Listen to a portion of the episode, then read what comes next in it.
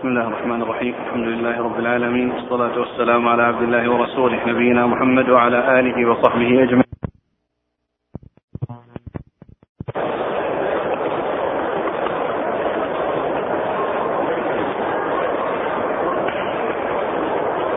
بسم الله الرحمن الرحيم. الحمد لله رب العالمين. والصلاة والسلام على عبد الله ورسوله نبينا محمد وعلى آله وصحبه أجمعين. أما بعد قال الإمام الحافظ أبو عيسى الترمذي رحمه الله تعالى قال في جامعه في كتاب الاستئذان عن رسول الله صلى الله عليه وعلى آله وسلم باب ما جاء في إفشاء السلام. قال حدثنا هناد قال حدثنا أبو معاوية عن الأعمش عن أبي صالح عن أبي هريرة رضي الله عنه أنه قال قال رسول الله صلى الله عليه وعلى آله وسلم والذي نفسي بيده لا تدخلوا الجنة حتى تؤمنوا ولا تؤمنوا حتى تحابوا. ألا أدلكم على أمر إذا أنتم فعلتموه تحاببتم؟ أفشوا السلام بينكم. قال وفي الباب عن عبد الله بن سلام وشريح بن هانئ عن أبيه وعبد الله بن عمر وعبد الله بن عمرو والبراء وأنس وابن عمر رضي الله عنهم. قال أبو عيسى هذا حديث حسن صحيح. بسم الله الرحمن الرحيم.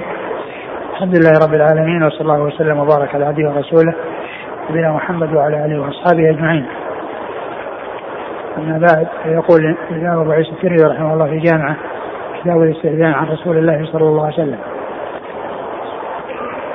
آه ذكر في بعض النسخ كتاب الاستئذان وحده وفي بعض النسخ كتاب الاستئذان والآداب. وفي يعني جمع بينهما. ففي هذه النسخة وفي بعض النسخ ذكر الاستئذان على حدة والأدب على حدة. وفي بعض النسخ الجمع بينهما في أول كتاب الاستئذان بحيث جمع بين هذا وهذا. والاستئذان هو طلب الإذن في الدخول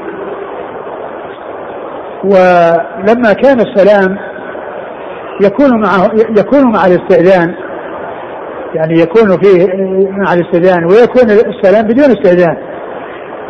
أدخل أدخله في كتاب الاستئذان. لأن من جملة ما يكون به الاستئذان السلام. فالإنسان يسلم ويستأذن في الدخول. ويكون السلام في أمور لا استئذان فيها. ولهذا أتى المصنف رحمه الله بأبواب تتعلق بالسلام ولا استئذان فيها. تتعلق بالسلام وليس فيها استئذان. ثم قال باب في إفشاء السلام. يعني أن إفشاء السلام مطلوب في الإسلام وهو من الأمور التي حث عليها الإسلام وأنه من أسباب التواد والتراحم والتعاطف بين الناس وفيه محبة الخير لهم بالدعاء لهم لأن السلام دعاء لأن السلام دعاء دعاء بالسلامة. ثم ورد هذا الحديث عن رسول الله صلى الله عليه وسلم أن أنه قال صلى الله عليه وسلم والذي نفسي بيده قال قال والذي نعم والذي نفسي بيده لا تدخل لا يدخل الجنة. إلا نفس مؤمنة. والذي نفسي بيده لا تدخل الجنة لا حتى نعم تؤمن. لا يدخل الجنة حتى تؤمنوا. ولا تؤمنوا حتى تحابوا. أولا أدلكم على شيء إذا فعلتموه تحاببتم وفي السلام بينكم. فقول لا تدخل الجنة حتى تؤمنوا. يعني الجنة لا يدخلها إلا مؤمن. لا يدخلها إلا نفس مؤمنة. الكافر لا يدخل الجنة. ولا سبيل له إلى دخولها. والمؤمن سواء كان كامل الإيمان أو ناقص الإيمان فإنه يدخل الجنة. ومن الناس من يدخل الجنة من أول وهلة ومن غير حساب ولا عذاب ومنهم من يعذب. ولكن النهاية أنه إذا كان مؤمن فإنه يخرج من النار ويدخل الجنة. ولا يبقى في النار أبدا الآباد إلا الكفار الذين لا سبيل لهم إلى من النار ولا سبيل لهم إلى دخول الجنة.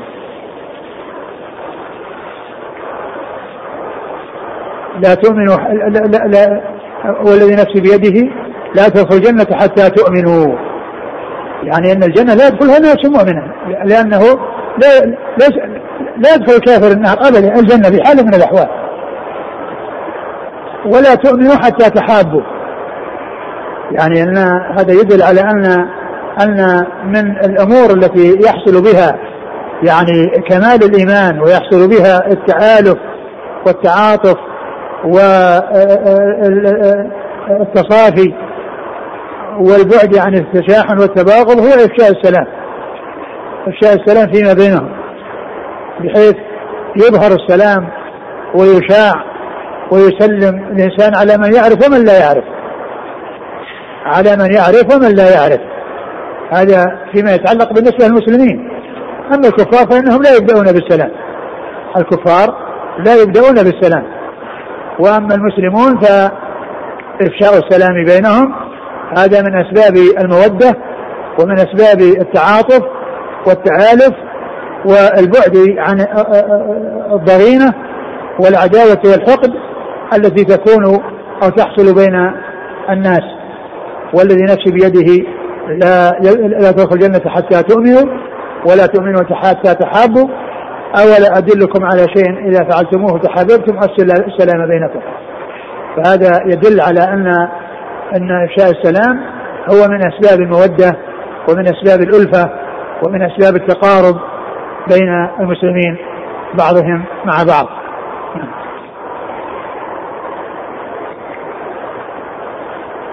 قال حدثنا هناد. هناد بن السري ثقة أخرجه البخاري في خلق أفعال العباد ومسلم وأصحاب السنة. عن أبي معاوية محمد بن خازم الضرير الكوفي ثقة أخرج أصحاب الكتب الستة. عن الأعمش سليمان بن مهران ثقة أخرج أصحاب الكتب الستة. عن أبي صالح ابن صالح ذكوان السمان ثقة أخرج أصحاب الكتب الستة. عن أبي هريرة هريرة رضي الله عنه صاحب رسول الله صلى الله عليه وسلم وأكثر الصحابة حديثا. وفي الباب عن عبد الله بن سلام عبد الله بن سلام رضي الله عنه أخرج له أصحاب أصحاب الكتب الستة. نعم نعم. وشريح بن هانئ عن أبيه وشريح بن هانئ هانئ هانئ ابن يزيد. هانئ بن يزيد أخرج له صالح المفرد وأبو داود والنسائي. وابنه شريح. الخضر مفرد البخاري المفرد ومسلم وأصحاب السنن. نعم. وعبد الله بن عمرو. أحد العبادلة وحديثه أخرج أصحابه في الستة والبراء. والبراء بن عازب أخرج حديث أصحابه في الستة وأنس من أحد السبع المكثرين من حديث الرسول صلى الله عليه وسلم. وابن عمر. أحد العبادلة وأحد المكثرين من حديث الرسول صلى الله عليه وسلم. يقول السائل هل يصح الاستدلال بهذا الحديث على وجوب إلقاء السلام؟ السلام ابتداء السنة ورده واجب. وخير المتلاقيين الذي يبدأ بالسلام لأنه سبق إلى الخير. نعم.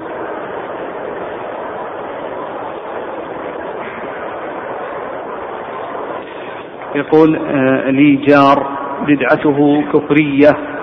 أمر به وهو جالس بجوار بابي فلا أحييه بتحية الإسلام ولكني أبدأه بقوله بقولي صبحت بالخير أو مسيت بالخير ونحو ذلك. فما الحكم؟ آه، المهم في الأمر أنك تدعوه إلى الهداية وتبصره وتنقذه من الضلالة وتسعى لخروجه من الظلمات إلى النور. والسلام لا يبدأ الكافر بالسلام لا يبدأ الكافر بالسلام و وكونك أيضا يعني ما تخاطبه بهذا الخطاب أو.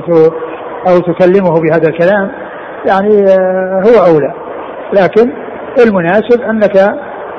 أنك تدعوه إلى إلى إلى الإسلام وإلى الاستقامة وإلى أن هذا إذا كان سواء كانت بدعة مكفرة أو مفسقة لأن الإخراج من الظلمات إلى النور سواء كان من كفر إلى أو أو بدعة وضلالة هذا من أعظم آه، آه، النفع الذي يكون من الإنسان لغيره.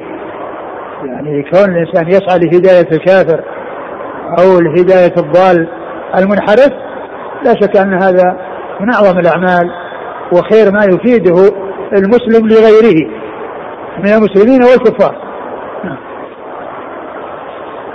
يقول بعض الأشخاص مسلم عليهم فيردون بقول سلام. المناسب أنهم يجيبون بالجواب الشرعي. يقول وعليكم السلام. وإذا زاد يعني على ما حصل من المبتدئ يعني يقول وعليكم السلام ورحمة الله وبركاته فهو أكمل وأفضل. هل هناك مواطن لا سلام فيها لكثرة المشاة مثلا؟ لا أبدا يسلم. الإنسان إذا لقي يعني من يكون قريبا منه من المشاة يسلم عليه. وإذا كان إنه ازدحام شديد وكثرة يعني يعني معنى ذلك أن واحد وراء الثاني فيكون الإنسان دائما يسلم. وإن فعل ذلك فلا شك أنه خير له ولغيره. يقول إذا صادفتني امرأة في الطريق هل أسلم عليها وإذا سلمت علي هل أرد؟ لا لا تسلم عليها. لا تسلم عليها لأن السلام يعني يؤدي إلى الكلام وإلى الدخول معها يعني في شيء قد يؤدي إلى ما لا تحمد عقباه. فالمرأة تمشي في الطريق لا تسلم على الرجل والرجل يمشي لا يسلم على المرأة. إلا إذا كانت إنها كبيرة والفتنة يعني مأمونة فإنه لا بأس بذلك. إبقاء السلام لكن بدون مصافحة. الإنسان لا يصافح المرأة الأجنبية أبدا ولو كانت كبيرة. ولكن إلقاء السلام على الكبيرة التي ما يكون فيه ريبة وما فيه شبهة فيه شبهة وما فيه فتنة تترتب على وكذلك أيضا عندما الإنسان يتصل بالتلفون وترد عليه امرأة يسلم ويسأل عن مقدار الشيء الذي لا بد منه. ولا يسألها ويكلمها في فلان ما في فلان خلاص. نعم.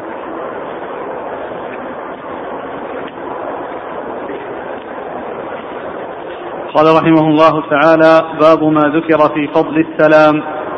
قال حدثنا عبد الله بن عبد الرحمن والحسين بن محمد الجريري بلخي. قال حدثنا محمد بن كثير عن جعفر بن سليمان الضبعي. عن عوف عن أبي رجاء عن عمران بن حصين رضي الله عنهما أن رجلا جاء إلى النبي صلى الله عليه وعلى آله وسلم فقال السلام عليكم. قال قال النبي صلى الله عليه وعلى آله وسلم عشر. ثم جاء آخر فقال السلام عليكم ورحمة الله. فقال النبي صلى الله عليه وعلى آله وسلم عشرون. ثم جاء آخر فقال السلام عليكم ورحمة الله وبركاته. فقال النبي صلى الله عليه وعلى آله وسلم ثلاثون. قال أبو عيسى هذا حديث حسن صحيح غريب من هذا الوجه. وفي الباب عن علي وأبي سعيد وسهل بن حنيف رضي الله عنهم. وهذا يعني يتعلق بفضل السلام وعظم أجره عند الله.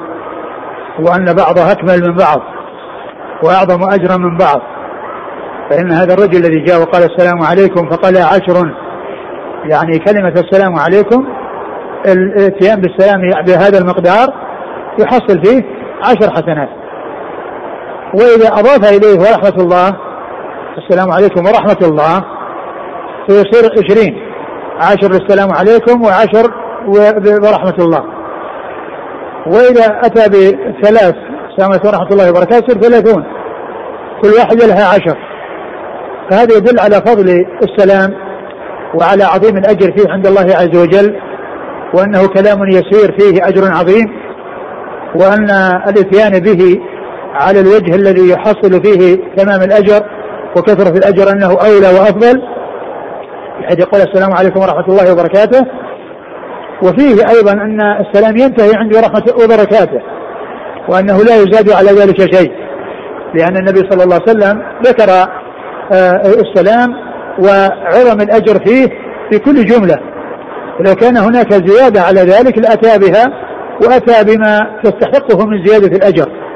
لكنه لما اقتصر على الثلاث ووقف عند الثلاث وأن كل واحدة فيها أجر وكل واحدة أكمل من التي قبلها وأعظم أجرا من التي قبلها دل هذا على أن ذلك هو الأفضل وأنه ينتهي السلام عند هذا المقدار. نعم. قال حدثنا عبد الله بن عبد الرحمن. هو الدارمي وهو ثقة أخرجه مسلم و أبو داود والترمذي. نعم. والحسين بن محمد الجريري. هو السور أخرجه الترمذي. عن محمد بن كثير. هو الجريري ولا الجريري؟ ما في ما ضبطه؟ إلا بفتح بفتح مضبوط؟ صحيح. نعم. عن محمد بن كثير. محمد بن كثير العبدي ثقة أخرجه أصحاب الكتب الستة. عن جعفر بن سليمان الضبعي وهو؟ صدوق البخاري المفرد ومسلم وأصحاب السنن. نعم. عن عوف.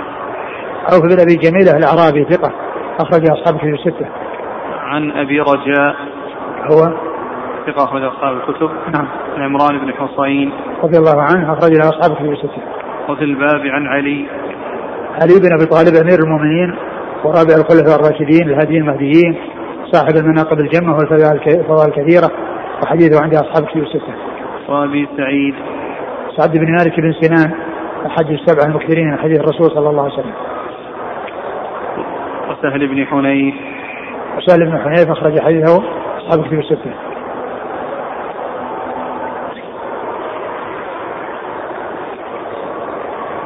هنا يعني النبي صلى الله عليه وسلم ذكر بدء السلام. لكن آه، فبينتم أنه لا يوجد زيادة على وبركاته. نعم. لكن في الرد لأنه الآن إذا قال وبركاته ما يستطيع الإنسان أن يزيد عليها بأحسن منها. خلاص يقف عندك لأن هذا هو هذا هو النهاية. هذا هو النهاية. يعني مغفرة يعني أحسن منها أحسن منها لا ما ثبت أحسن منها إذا قال السلام عليكم يقول عليكم السلام ورحمة الله. عليكم السلام ورحمة الله وبركاته. هذا أحسن منه. زيادة آه، تعالى. السلام عليكم ورحمة الله تعالى ما وردت ما وردت. أقول ما وردت. آه، مسألة التعريف والتنكير في السلام. سلام عليكم السلام عليكم. كل ذلك سائر هنا فائدة. يعرف وينكر. جاء في كتاب فصول الآداب ومكارم الأخلاق المشروعة لابن عقيل صفحة 77 وصفة السلام سلام عليكم. وصفة الرد وعليكم السلام. وقال ابن مفلح في الآداب الشرعية ويجوز تعريف السلام بالألف واللام وتنكيره على الأحياء والأموات. نص عليه. وجاء في غذاء الألباب للسفاريني وقال ابن البنا سلام التحية منكر وسلام الوداع معرف. سلام التحية منكر وسلام الوداع معرف. وقال ابن عقيل سلام الأحياء منكر وسلام الأموات معرف. كذلك روي عن عائشة رضي الله عنها وقيل عكسه أما سلام الرد فمعرف. لو حتى جاء في القرآن أنه منكر. قالوا سلاما قال سلام. الرد. نعم هذا هو الرد سلام الرد. والأموات؟ كذلك السلام عليكم. السلام عليكم أهل الديار. معرف. نعم. يجوز منكر؟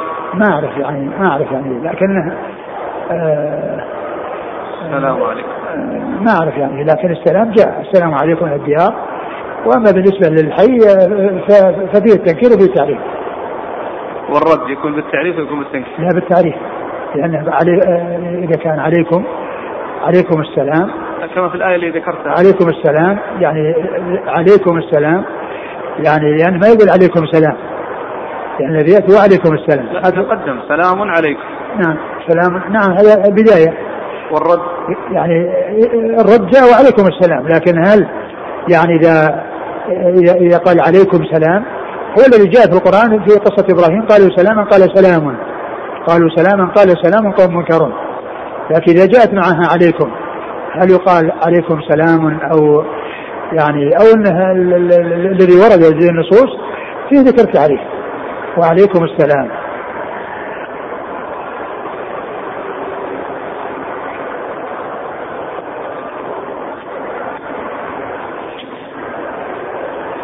يقول يذكر بعض أهل العلم أن المبتدئ في السلام يقتصر إلى قوله ورحمة الله. ليترك للراد الزيادة ليحصل له الثواب على ما جاء في الآية. فما مدى صحة ذلك؟ والله كون يحصل 30 هو أحسن من كون يحصل 20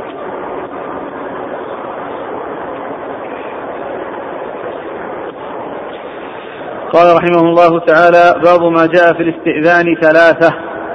قال حدثنا سفيان بن وكيع قال حدثنا عبد الأعلى بن عبد الأعلى عن الجريري عن أبي نضرة عن أبي سعيد رضي الله عنه أنه قال استأذن أبو موسى على عمر رضي الله عنهما فقال السلام عليكم أأدخل؟ قال عمر واحدة. ثم سكت ساعة. ثم قال السلام عليكم أأدخل؟ قال عمر ثنتان ثم سكت ساعة فقال السلام عليكم أدخل فقال عمر ثلاث. ثم رجع فقال عمر للبواب ما صنع قال رجع. قال علي به. فلما جاءه قال ما هذا الذي صنعت؟ قال السنة. قال السنة؟ والله لتأتيني على هذا ببرهان أو ببينة أو لأفعلن بك. قال فأتانا ونحن رفقة من الأنصار. فقال يا معشر الأنصار ألستم أعلم الناس بحديث رسول الله صلى الله عليه وآله وسلم؟ ألم يقل رسول الله صلى الله عليه وعلى آله وسلم الاستئذان ثلاث فإن أذن لك وإلا فارجع فجعل القوم يمازحونه. قال أبو سعيد ثم رفعت رأسي إليه فقلت فما أصابك في هذا من العقوبة فأنا شريكك؟ قال فأتى عمر فأخبره بذلك فقال عمر ما كنت علمت بهذا. قال وفي الباب عن علي وأم طارق مولاة سعد رضي الله عنهما. قال أبو عيسى هذا حديث حسن والجريري اسمه سعيد بن إياس. يكنى أبا مسعود وقد روى هذا غيره أيضا عن أبي نضرة وأبو نضرة العبدي اسمه المنذر بن مالك بن قطعة. ثم ذكر الاستئذان وأنه يكون ثلاث مرات. وأورد فيه حديث ابن موسى الأشعري أنه جاء إلى عمر وسلم عليه وعمر كان يسمع السلام ولم يعني يأذن له وإنما انتظر لينظر ماذا يفعل. فسلم الأولى السلام عليكم وأدخل السلام عليكم وأدخل السلام عليكم وأدخل ثم انصرف أبو, أبو موسى رضي الله عنه. فدعا به وسأله وقال إن هذا هو السنة. وقال له آه، تأتي بأحد. يعني آه، آه، يقول مثل ما قلت. ومعلوم أن السنة تعرف وتؤخذ من الواحد وتقوم الحجة بخبر الواحد المفرد. وذلك أن الرسول صلى الله عليه وسلم كان يرسل الرجل ليدعو الناس إلى التوحيد وبيان الأحكام. وهو شخص واحد ويبين لهم السنن ولا يحتاج الأمر إلى أنهم يذهب اثنان وثلاثة مع بعض يسند بعضهم بعضا. بل كان الرسول صلى الله عليه وسلم يدعو الواحد كما بعث معاذ إلى اليمن وقال إنك تأتي قوم أهل الكتاب. فليكن أول الناس تدعوهم إلى شهاده لا إله إلا الله وأن محمد رسول الله. فإذا السنة وبيان الحكم الشرعي يثبت بخبر الواحد ولا يحتاج إلى بينة أو إلى زيادة. لكن عمر رضي الله عنه أراد أن الناس أن الناس يحتاطون وأنهم لا يتساهلون وأنهم يتثبتون يعني فيما يروون. فهذا هو الذي أراده عمر. وليس المقصود إنه لا يقبل الحديث من الشخص الواحد. فإن الحديث كما هو معلوم قد يأتي من طريق واحد ونفس عمر. أحيانا يأتي الحديث من طريقه لا يشارك في غيره مثل الحديث انما عن باب النيات فإنه غريب ولم يأتي إلا من طريق واحد وما جاء إلا من طريق عمر. وهو أول حديث في صحيح البخاري. أول حديث في صحيح البخاري هو عن عمر ويرويه عن عمر علقمة بن وقاص الليثي ويرويه عن علقمة وقاص الليثي محمد بن إبراهيم التيمي ويرويه عن يرويه عن محمد إبراهيم التيمي يحيى بن سعيد الأنصاري. فمحمد بن إبراهيم وعلقمة وعمر هؤلاء الثلاثة كلهم ليس لهم مشارك. والحجة تقوم بخبر الواحد لكن عمر رضي الله عنه أراد بهذا الاستثبات وأن الناس يتثبتون في الكلام وأنهم آه، يعني حتى ينتشر الخبر يعني خبر عمر وارشاده إلى التثبت وأن أن الناس يحتاطون في رواية الحديث عن رسول الله صلى الله عليه وسلم ولا يتساهلون. هذا هو الذي أراده عمر. وإلا فإن عمر نفسه هو يحصل له ما حصل لأبي موسى من كونه يسمع الحديث عن رسول الله صلى الله عليه وسلم وليس له مشارك فيه. وليس له مشارك فيه. ثم إن عمر يعني آه قال إني ما كنت أعرف ذلك لما قال له ف ومع أنه الاستئذان هو جاء عنه أنه استأذن ثلاثا على الرسول صلى الله عليه وسلم. ولكن مثل ما قال الترمذي لعل عمر ما كان يعرف أنه بعد الثالثة ينصرف. أنه بعد الثالثة أنه ينصرف. يعني هذا هو الذي آه قال الترمذي إن هذا هو الذي يحمل عليه. وإلا فإنه جاء عن عمر نفسه أنه استأذن ثلاثة كما سيأتي وكما هو موجود في صحيح البخاري. في قصة المشربة التي كان فيها الرسول صلى الله عليه وسلم وكان أشيع أنه طلق نساءه وجاء عمر فزعا من من مزرعته حتى وجد الرسول صلى الله عليه وسلم في المكان الذي اعتزل فيه نساءه وقعد فيه وقال استأذن ثلاث مرات يطلب من الذي عند الرسول صلى الله عليه وسلم أن يأذن له فيأتي ويقول إنه ما حصل ما ما رد شيئا. يعني ما حصل إذن. وبعد الثالثة آه، دعاه ودخل على الرسول صلى الله عليه وسلم. الحاصل إن إن إن, أن الذي قال الذي قيل إن عمر إنه ما كان يعلم أو الذي جاء إنه ما كان يعلم يعني هو آه، آه، إنه إذا لم يأذن له ينصرف. إنه إذا استأذن ثلاثا ولم يؤذن له ينصرف. نعم. مثل عن أبي سعيد قال استأذن أبو موسى على عمر فقال السلام عليكم أدخل؟ قال عمر واحدة. ثم سكت ساعة ثم قال السلام عليكم أدخل؟ قال عمر ثنتان. ثم سكت ساعة فقال السلام عليكم أدخل؟ فقال عمر ثلاث. ثم رجع. فقال عمر للبواب ما صنع؟ قال رجع. قال علي به. فلما جاءه قال ما هذا الذي صنعت؟ قال السنة.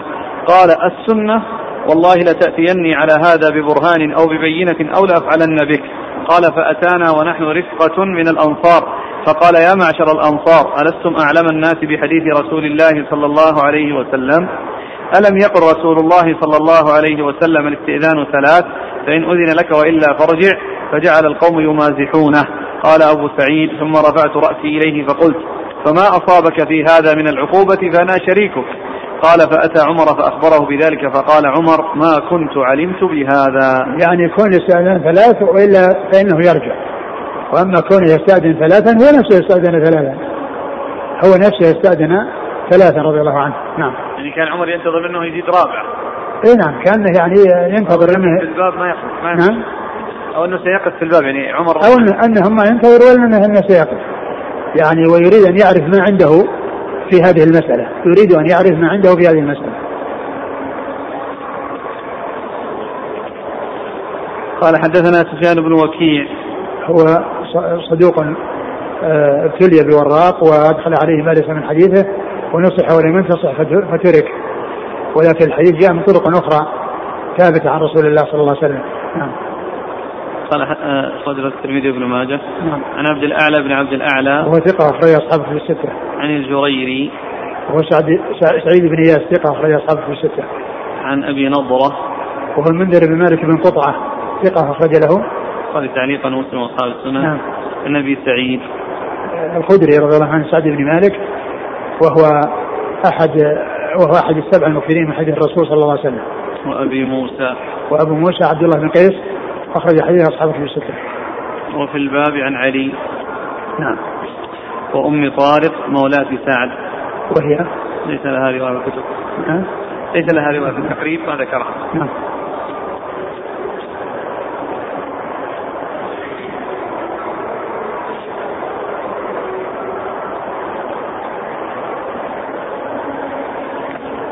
نقرأ فائدة فائدة حول صنيع عمر مع أبي موسى رضي الله عنهما في الأدب المفرد باب إذا سلم الرجل على الرجل في بيته. حديث أبي موسى وفي آخره قال أبو موسى والله إن كنت لأمينا على حديث رسول الله صلى الله عليه وسلم. فقال عمر أجل ولكن أحببت أن أستثبت. قال الألباني رحمه الله صحيح لغيره. وعلق بالهامش أما قول عمر لأبي موسى في آخر الحديث فله شاهد من طريق أخرى عن أبي موسى بلفظ فقال عمر لأبي موسى إني لا أتهمك ولكن إني لا أتهمك ولكن ولكن الحديث عن رسول الله صلى الله عليه وسلم شديد. رواه أبو داود بسند جيد وعند مالك في الموطأ بسند صحيح بلفظ إني لم أتهمك ولكن خشيت أن يتقول الناس على رسول الله صلى الله عليه وسلم. قلت أي الألباني وهذا من كمال عقل عمر وعلمه وحرصه واحتياطه لحديث رسول الله صلى الله عليه وسلم. فإنه رضي الله عنه مع, شف... مع ثقته بأبي موسى وعدم اتهامه إياه أراد بما قال له أن يربي به غيره من الناشئين في الإسلام أو الداخلين فيه حديثا من العرب والعجم. انظر كتاب التمهيد لابن عبد البر. فأين المسلمون اليوم؟ من هذا الاحتياط العمري. إنهم يأخذون الحديث عن كل من هب ودب أو ألف وكتب ولا يرجعون إلى أهل العلم والمعرفة فيه كما يفعلون في العلوم الأخرى. لا فرق في ذلك بين عامتهم وخاصتهم ولا بين مؤلفيهم ومرشديهم والله المستعان. وقال المعلم اليماني رحمه الله في الأضواء الكاشفة فأما قصة أبي موسى فإنما شدد عمر لأن الاستئذان مما يكثر وقوعه وعمر أطول صحبة للنبي صلى الله عليه وسلم وأكثر ملازمة وأشد اختصاصا ولم يحفظ هو ذاك الحكم فاستغربه. ولهذا لما أخبره أبو سعيد عاد عمر باللائمة على نفسه فقال خفي علي هذا من أمر رسول الله صلى الله عليه وسلم. وفيه أو في لفظ آخر الهاني عنه الصفق بالأسواق. وهذا ثابت في الصحيحين. وأنكر أبي بن كعب على عمر تشديد تشديده على أبي موسى. وقال فلا تكن يا ابن الخطاب عذابا على أصحاب رسول الله. فقال عمر إنما سمعت شيئا فأحببت أن أتثبت. وهذا في صحيح مسلم. وقد كان عمر يسمي أبيا سيد المسلمين. هو كمثل ما قال يعني أراد أن عمر رضي الله عنه أنها أن الناس يحتاطون وأنهم يتأدبون وأنهم لا يقدمون على أو يتساهلون في أمر آه، حديث الرسول صلى الله عليه وسلم لأن حديثه صلى الله عليه وسلم شريعة يعمل بها ويتعبد الله عز وجل بها فأراد منهم أن يحتاطوا. فإذا كلامه مع أبي موسى هو من مثل ما يقولون إياك يعني واصنع يا جارة. مثل قوله عند الحجر اللهم إنك حجر لا تضر ولا تنفع ولا أني يقبلك ما قبلتك. وقال هذا من أجل الناس يسمعون وأن يعرفوا وأن يتعلموا وأن تقبيل الحجر الأسود إنما هو اتباع للسنة وليس لأمر يتعلق بالحجر. ولهذا قال لولا أني رأيت رسول الله صلى الله عليه وسلم يقبلك ما قبلت.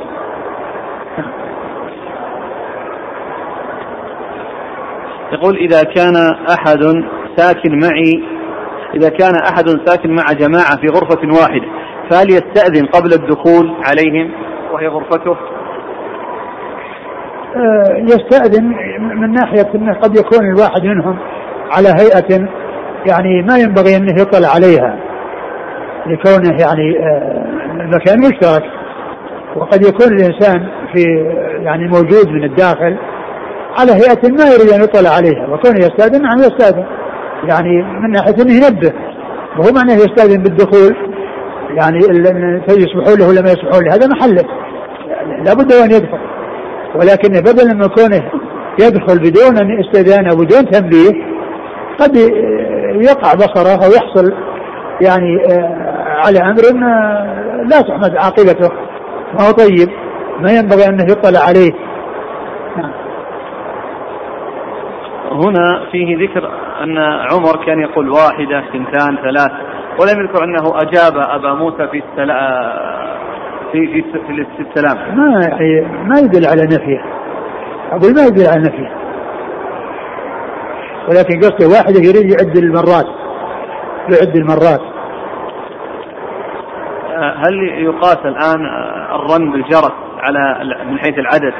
مثل الاستئذان هنا فلا يزيد عن الرنة الثالثة. آه لا شك أن أن الاستئذان هو سلام وطرق للباب. فإذا كان يعني مكان مثلا بعيد والسلام ما يمكن يصل إلا إذا كان عن طريق عن طريق هذا الجهاز الذي يكون عند الأبواب والإنسان يتصل ويتكلم. لكن آه هو يعني يطرق ثلاثا أو يعني أو يضغط الجهاز هذا ثلاثا ويصرف وينبغي أن يكون أنه ما تكون متوالية رأسا بحيث أنها تنتهي بسرعة وإنما يدق ثم يقف ثم يقف حتى يكون في مجال في مجال لكون الناس يعني يتمكنون لأنهم قد يكونوا بعيدين عن الجهاز الذي يأتون يردون عليه. فهو يقول إذا علمنا يقينا أو ترجح لدينا غالبا أن أهل البيت لم يسمعوا حتى مع الدقة والرن ثلاث مرات. نزيد لأننا نعلم والله إذا كان إذا كان يعني يغلب على ظنه أنهم ما سمعوا وأراد أن يزيد من أجل التحقق أنهم يسمعون هذا ما في بأس لأن البيوت قد تكون يعني واسعة و وال يعني يكونون يعني في مكان يعني غير قريب لكن إذا صارت البيوت قريبة وصغيرة يعني طرق الباب يعني أو أو السلام نفسه يعني مثل ما حصل لعمر فإنه يسمع السلام ويسمع أدخل.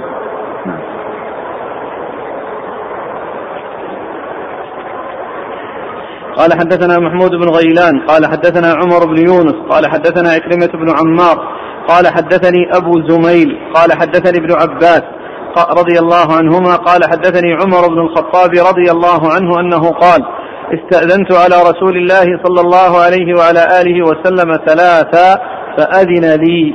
قال أبو عيسى هذا حديث حسن غريب وأبو زميل اسمه سماك الحنفي. وإنما أنكر عمر عندنا على أبي موسى رضي الله عنهما حيث روى عن النبي صلى الله عليه وسلم أنه قال الإستئذان ثلاث فإذا أذن لك وإلا فارجع. وقد كان عمر استأذن على النبي صلى الله عليه وسلم ثلاثا فأذن له ولم يكن علم هذا الذي رواه أبو موسى عن النبي صلى الله عليه وسلم أنه قال فإن أذن لك وإلا فارجع. نعم هذا الحديث الأثر أو الحديث عن عمر رضي الله عنه استأذن عن الرسول صلى الله عليه وسلم ثلاثا فأذن له. وهذا يعني قد يظهر منه التعارض مع الحديث الذي مر. والترمذي أجاب بوجه دفع التعارض بأن يكون عمر حصل منه الاستئذان ثلاث وأذن له. ولكن ما كان يعرف أن الاستئذان يكون ثلاث وأنه إذا لم يؤذن له أنه يرجع. فإذا هناك فرق بين ما حصل لعمر وما حصل من أبي موسى. ولهذا آآ آآ آآ ليس الذي خفي على عمر يعني وجود السلام ثلاث. لأنه نفسه وجد منه السلام ثلاث والاستئذان ثلاث وأذن له كما جاء في هذا الحديث. ولكن الأمر كما قال الترمذي رحمه الله أن أن الأمر يعني أنه يكون ثلاث وأنه إن أذن له وإلا فإنه يرجع. وكأن عمر رضي الله عنه يعني لما وجد منه أن استأذن ثلاثا وحصل الإذن ما عنده شيء أنه إذا لم يؤذن له يرجع. فهذا فهمه من ابن مسعود من من من, من أبي موسى ومن حديث أبي موسى. نعم. قال حدثنا محمود بن غيلان. ثقة أخرج أصحاب الكتب الستة إلا أبا داود. عن عمر بن يونس. وهو ثقة أخرج له. أصحاب الكتب. نعم. عن إكرمة بن عمار. وهو صدوق يغلط أخرج له. قال تعليقا ومسلم وأصحاب السنن. نعم. عن أبي زميل وهو؟ ليس به بأس. نعم. البخاري المفرد ومسلم وأصحاب السنن. نعم. عن ابن عباس. عبد الله بن عباس رضي الله عنهما أحد العبادلة وأحد السبع المكثرين من حديث الرسول صلى الله عليه وسلم وعمر بن الخطاب رضي الله عنه أمير المؤمنين وكان الخلفاء الراشدين الهاديين المهديين صاحب المناقب الجمة والفضائل الكثيرة وحديث عند أصحاب الكتب الستة. يقول من زاد على ثلاث مرات في الاستئذان هل يأثم أو يكون مخالفا للأدب الذي جاءت به السنة؟ الأمر مثل ما يعني إذا كان أن الأمر أنه يحتاج يغلب على ظنه أنه ما ما يعني بلغهم الكلام لبعد البيت أو لكبر البيت وبعدهم فيه. فإذا يعني إذا حصل زيادة من أجل هذا وإن رجع وإن رجع فهو أولى حتى يعني يقف عند عند الذي ورد أنه ثلاث ولا يرجع ويأتي مرة ثانية ويستأذن. يعود مرة ثانية ويستأذن ثلاثا. لكن إن غلب على ظنه والأمر يعني يتطلب مبادرة إلى اللقي ومن الصعب يعني كونه يلقاه مرة أخرى. فإذا حصل منه شيء من أجل غلب أنه غلب على ظنه أنهم ما سمعوا فنرجو أن لا يكون بذلك بأس. يقول السائل ما وجه تضعيف الشيخ الألباني لهذا الحديث؟ ما أعرف له وجه. يقول كونه منكر وأن الإسناد يعني ضعيف الإسناد. ليس له وجه. ثم أيضا الذي حصل من عمره موجود في صحيح البخاري في قصة المشربة. وهذا هو نفسه. هذا هو حكاية عن ذلك. لأنه استأذن الأولى ثم الثانية ثم الثالثة. ثم أذن له بعد الثالثة. والإسناد يعني كما هو معلوم الآن الموجود في هذا. يعني رجاله لا بأس بهم. والحديث موجود في صحيح البخاري.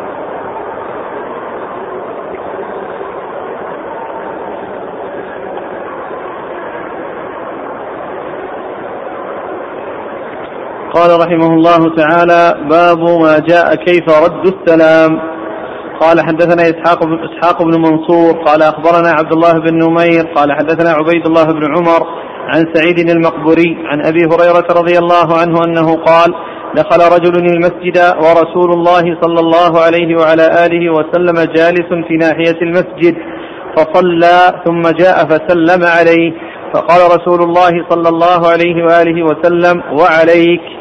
ارجع فصلي. فذكر الحديث بطوله. قال أبو عيسى هذا حديث حسن. وروى يحيى بن سعيد القطان هذا عن عبيد الله بن عمر عن سعيد المقبوري فقال عن أبيه عن أبي هريرة. ولم يذكر فيه فسلم عليه. وقال وعليك.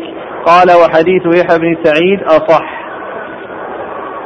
ثم أورد كيف رد السلام. يعني أن يسلم عليه يرد السلام ولكن يأتي بالواو وعليك. وعليك السلام وعليك السلام ورحمة الله وبركاته. وعليكم السلام. وإذا رد بأحسن فهذا هو الذي دل عليه القرآن. إذا حييتم بتحية فحيوا بأحسن منها أو ردوها.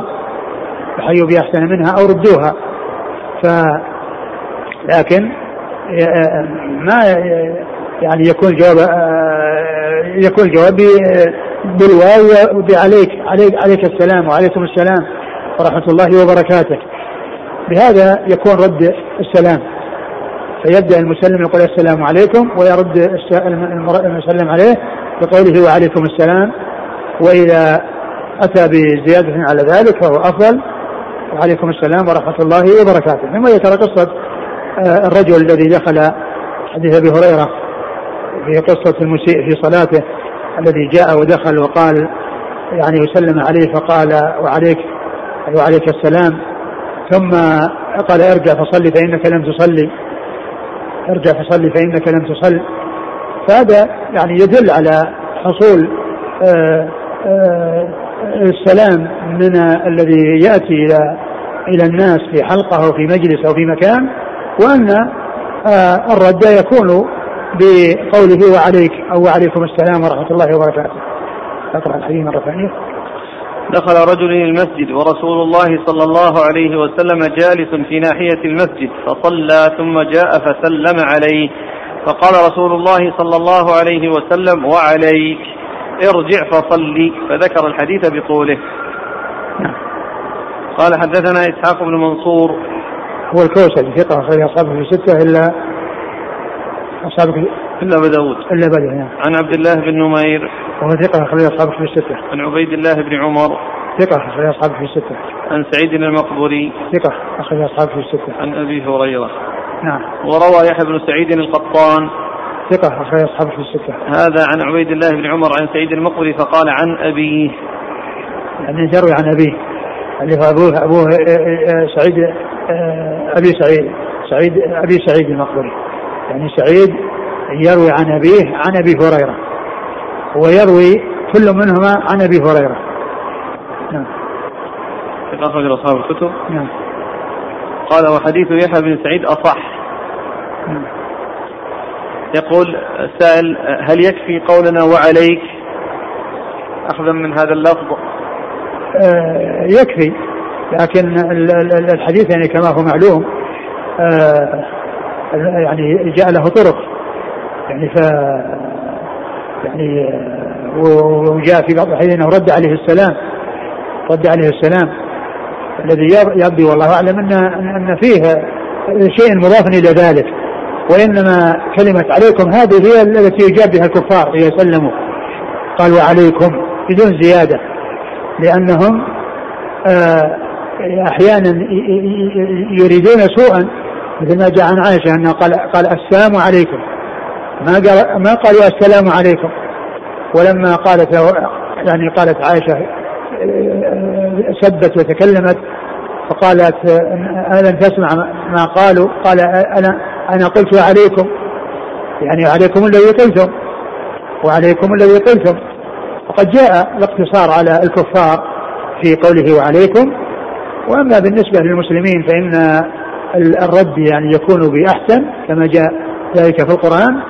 والرسول صلى الله عليه وسلم آآ آآ آآ يعني الروايات الأخرى التي جاءت هي تفصل وتبين كان رد عليه السلام ما تذكر الآن الألفاظ لكن يعني بالرجوع إذا رجع إلى الألفاظ يعرف بها هل الأمر مقصور فيكون فيه اختصار أو إنه يعني ما الأمر أتم من هذا وأكمل. الشارح قال وفي رواية للشيخين وعليك السلام. هذا نعم. وعليك السلام يعني هذا فيه اختصار. السلام عليك أو السلام عليكم. إذا كانوا جماعة يقول السلام عليكم. وإذا كان واحدا فيقول السلام عليك أو السلام عليكم. يعني التقدير لو كان واحد المراد به الملكين مع المسلم عليه كما نقل هنا يقول والأفضل أن يقول السلام عليكم ليتناوله وملكين. روايات ذكر الإفراد. لكن وجه هنا حكم بالأفضل قال الأفضلية هنا لها وجه من الوجه. هنا ينقل عن الشارح ونقل ابن عبد البر وغيره إجماع المسلمين على أن ابتداء السلام سنة وأن رده فرض وأقل السلام أن يقول السلام عليكم فإن كان المسلم المسلم عليه واحدا فأقله السلام عليك والأفضل أن يقول السلام عليكم ليتناوله وملكيه. وأكمل منه أن يزيد ورحمة الله وبرك وأيضا وبركاته. ولو قال سلام عليكم أجزأه. على كل لا شك أن كون يقول السلام عليكم يعني يخاطب به الجماعة ويخاطب به الواحد. وحتى لو يعني لو لم يرد الإنسان يعني في كلامه غير المخاطب عليه فإنه سائغ ان أن الإنسان يخاطب بالتعظيم.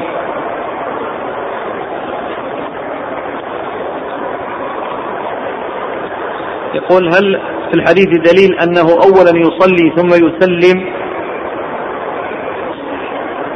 آه آه إذا كان أنه سيجلس أنه يأتي ليأتي الحلقة ويجلس وهو يصلي ويأتي يسلم أما كونه يعني يعني مار يسلم ويمشي أما إذا كان سيجلس في الحلقة لا يجلس إلا, إلا وقد صلى. لا يجلس إلا وقد صلى فكونه يصلي ثم يأتي ويسلم ثم يجلس يعني هذا هو الترتيب الصحيح. أما إذا كان يعني ما يريد أن يجلس وإنما مر وألقى السلام فهو يسلم وبعد ذلك يذهب إن كان سيجلس لا يجلس الا لا يجلس إلا وقد صلى وإن كان يعني يعني لن يجلس فإنه لا يلزمه صلاته. يقول في أحد المساجد ببلدنا كلما دخل أحد المسجد سلم بصوت مرتفع يسمعه كل من في المسجد حتى في أثناء صلاة الجماعة. فهل هذا مشروع؟ لا ليس بصحيح الإزعاج ما هو طيب. يعني يأتي بصوت منخفض نعم يصلي يسلم لكن كونه يزعج الناس ويشوش عليهم برفع الصوت لا ليس له ذلك يعني يأتي يسلم يعني يسمع من حوله. أما أن يسمع الناس كلهم في المسجد فهذا يشوش عليهم والرسول كان يعني في قبى يعني يسلمون يأتون يسلمون ويردوا بالإشارة. لكن السلام كما هو معلوم هو ما يكون بإزعاج وتشويشا على الناس.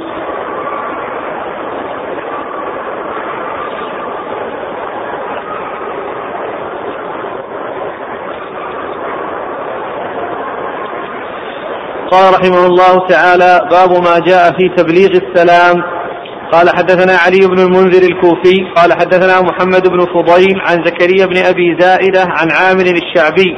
قال حدثني أبو سلمة أن عائشة رضي الله عنها حدثته أن رسول الله صلى الله عليه وعلى آله وسلم قال لها إن جبريل يقرئك السلام. قالت وعليه السلام ورحمة الله وبركاته. قال وفي الباب عن رجل من بني نمير عن أبيه عن جده. قال أبو عيسى هذا حديث حسن صحيح. وقد رواه الزهري أيضا عن أبي سلمة عن عائشة.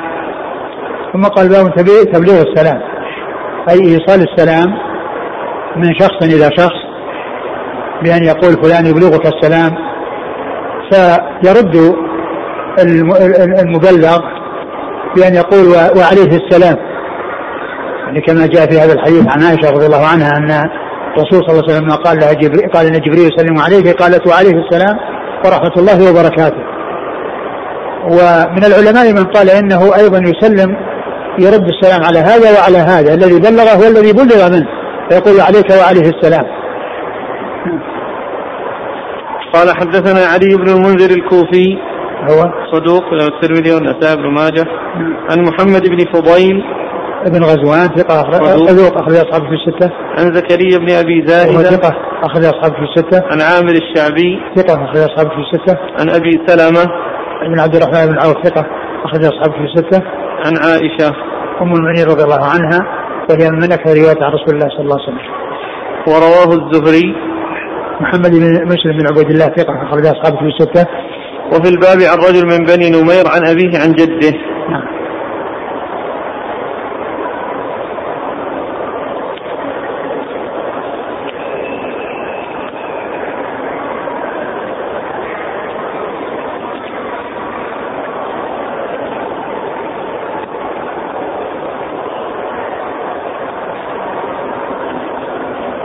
قال رحمه الله تعالى باب ما جاء في فضل الذي يبدأ بالسلام. قال حدثنا علي بن حجر قال أخبرنا قران بن تمام الأسدي عن أبي فروة يزيد بن سنان عن سليم بن عامر عن أبي أمامة رضي الله عنه أنه قال قيل يا رسول الله الرجلان يلتقيان أيهما يبدأ بالسلام؟ فقال أولاهما بالله. قال أبو عيسى هذا حديث حسن.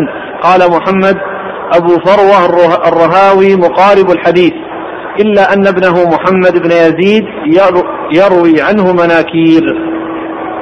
ثم أورد أبو عيسى هذه الترجمة وهي باب فضل الذي يبدأ بالسلام. فضل الذي يبدأ بالسلام. يعني أن أن أن المتلاقيين البادئ منهما سبق إلى الخير. ف فهو آه سبق إلى إلى بدء السلام فيكون أولى من غيره وأفضل من غيره في تحصيل الأجر وفي تحصيل الثواب لأن هذا حصل منه فعل المستحب وذاك تعين عليه أداء الواجب الذي هو الرد في السلام كما مر الكلام عن ابن عبد البر أنه مجمع على أن ابتداء السنة ورده واجب. و آه، فهذا يدل على أن آه، البدء بالسلام أو أن الذي يبدأ بالسلام أنه سبق إلى الخير وأنه أولى من غيره وأفضل من غيره في عمله.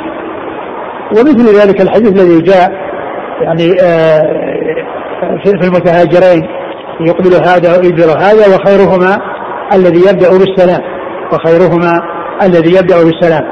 نعم. أولاهما بالله. أولاهما بالله يعني آه، يدل على تفضيله على غيره. قال مثل ما قال الحديث الآخر أن أولى الناس بي يوم القيامة أكثرهم عليه السلام نعم.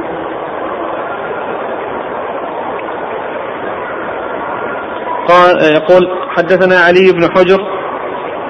ابن إياس السعدي ثقة أخرجه البخاري ومسلم والترمذي والنسائي. عن قرآن بن تمام هو صدوق ربما اخطا اخرجه أبو داوود والترمذي والنسائي. عن أبي فروة يزيد بن سنان وهو ضعيف اخرجه الترمذي وابن ماجه. نعم.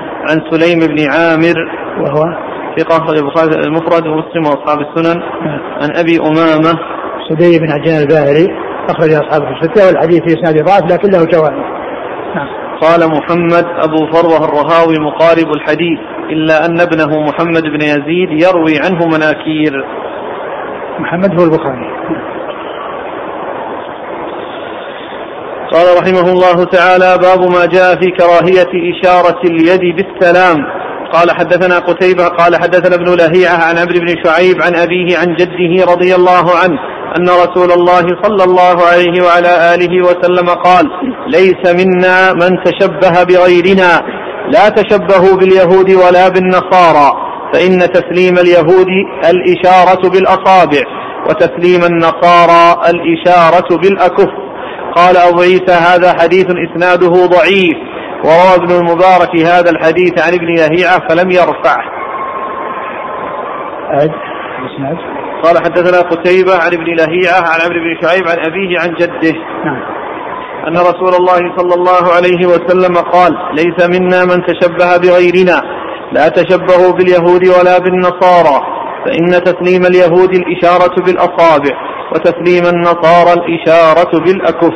ثم قال باب ما جاء في كراهية إشارة اليد بالسلام. باب كراهية الإشارة باليد بالسلام. يعني يكون الإنسان يسلم بالإشارة لا يسلم بالكلام. السلام بالكلام وليس بالإشارة. لكن إذا كان الإنسان يعني غير قادر على الكلام ويعني ورد أو سلم بالإشارة فإنه لا بأس مثل الأخرس ومثل الرد إذا كان في الصلاة فإنه يرد بالإشارة كما جاءت بذلك السنة عن رسول الله صلى الله عليه وسلم. وأما بدء السلام وكل إنسان يسلم بالإشارة فهذا هو الذي جاء النهي عنه وأن هذا فعل اليهود والنصارى لأن النصارى يشيرون بالأصابع وأولئك يشيرون بالأكف والمسلم لا يتشبه بالكفار ولا يقلدهم ولا يتشبه بهم بل يكون بعيدا عن التشبه بهم وإنما يتبع السنة والسنة إنما هي بالسلام إنما هي بالسلام. والإنسان يسلم لكن إذا كان هناك أمر يعني يقتضي بأن يكون آه سلم من بعد وقد لا يكون الصوت يعني بلغ وأشار مع الصوت حتى يعرف السلام وأنه يسلم فإنه لا بأس بذلك إذا كان هناك أمر يقتضيه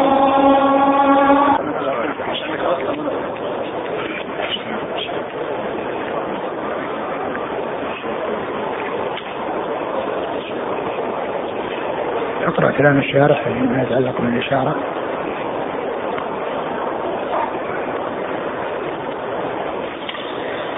يقول المعنى لا تشبهوا بهم جميعا في جميع أفعالهم خصوصا في هاتين الخصلتين ولعلهم كانوا يكتفون في السلام أو رده أو فيهما بالإشارتين من غير نطق بلفظ السلام عليكم من غير نطق بلفظ السلام الذي هو سنة آدم وذريته من الأنبياء والأولياء. ثم قال فائدة. قال النووي لا يرد على هذا يعني حديث جابر هذا حديث أسماء بنت يزيد. مر النبي صلى الله عليه وسلم في المسجد وعصبة من النساء قعود فألوى بيده بالتسليم. فإنه محمول على أنه جمع بين اللفظ والإشارة.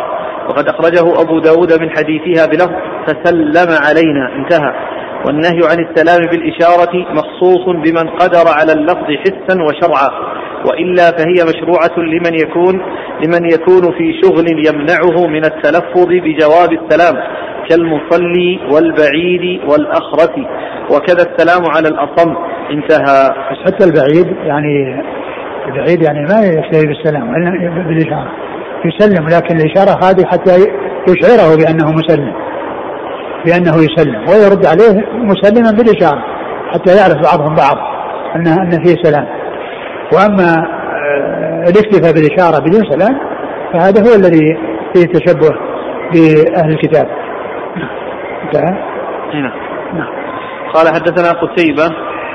قتيبة هو بن سعيد وهو ثقة و وهو يروي عن ابن لهيعة ورواية قتيبة عن ابن لهيعة صحيحة لأنه سمع منه قبل الاختلاط وابن لهيعة صدوق اختلط أخرج له. مسلم وأبو داود والترمذي وابن ماجه. نعم. عن عمرو بن شعيب. وهو صدوق أخرجه البخاري في جزء القراءة وأصحاب السنن.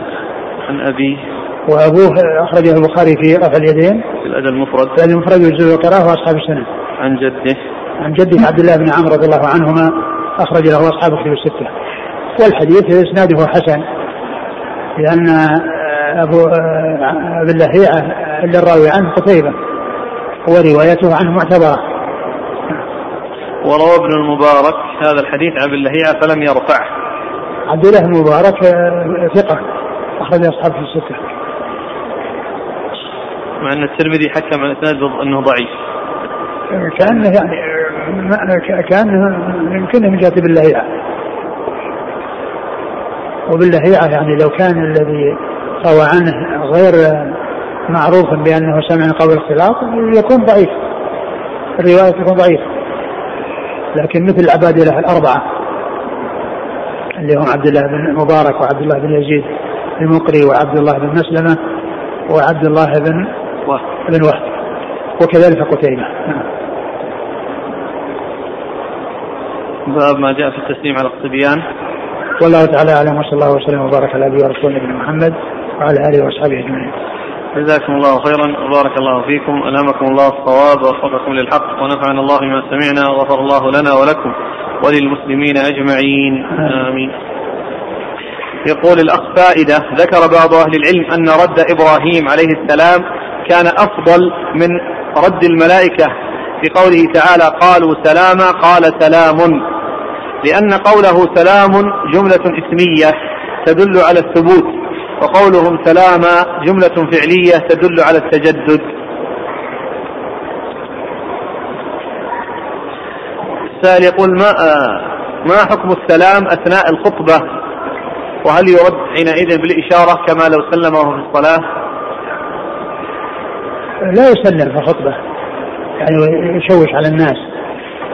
ويعني ولا يجوز الرد ولا يجوز الرد بالكلام. لأن الإنسان الذي آه، يسمع الخطيب لا يتكلم ولا يكلم. مثل الصلاة يعني فيها كلام ولكن ولكن بالنسبة للإشارة إذا رد بالإشارة فهي آه، يعني دون الصلاة. يعني حالة الخطبة أقل من حالة الصلاة. وما دام إنه جاء جاز في الصلاة لكن كل إنسان يشوش على الناس يعني ما هو جيد. الإخوة يسألون عن كيفية الرد في الصلاة كيف الإشارة تكون؟ يعني برفع آه، اليد يعني يعني إذا كان عامل يد هذا يرفع يده بأصابعه يرفع الإشارة بأصابعه. يقول هل صحيح أن الهجر بعدم إلقاء السلام لا يجوز وإنما الهجر المسموح به ثلاث أيام فقط يقتصر على ما دون السلام نعم السلام يعني ما يصلح الهجر فيه. ما يصلح الهجر فيه وإنما مثل ما قال خيرهما الذي يبدأ بالسلام. يعني المتهاجرين أفضلهما الذي يبدأ بالسلام لأنه فعل الأمر الذي فيه حتى فيه عليه الإسلام ورغب فيه الإسلام ولهذا قال يعني يعرض هذا ويعرض هذا ثم قال وخيرهما الذي يبدأ بالسلام.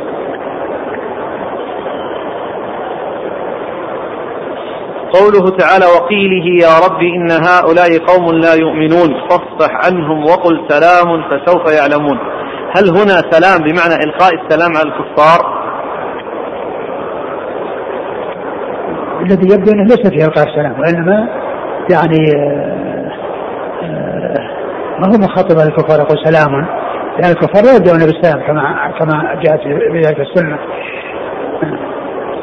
إذا سلم أحد على جماعة هل يجب الرد عليهم جميعا؟ وهل في ذلك دليل من السنة؟ إذا سلم أحد على جماعة فهل يجب عليهم جميعا أن يردوا السلام؟ وفي ذلك دليل؟ أه لا شك أنه الأولى أن كلهم يردون لكن إذا حصل أن بعضهم رد فإنه يكفي. مثل ما لو كانوا جماعة وسلم واحد منهم سلم واحد منهم فإنه يكفي. ولو سلموا جميعا فإنه أفضل. ذكر هذا الشاعر كيف كلام الشاعر المسألة هذه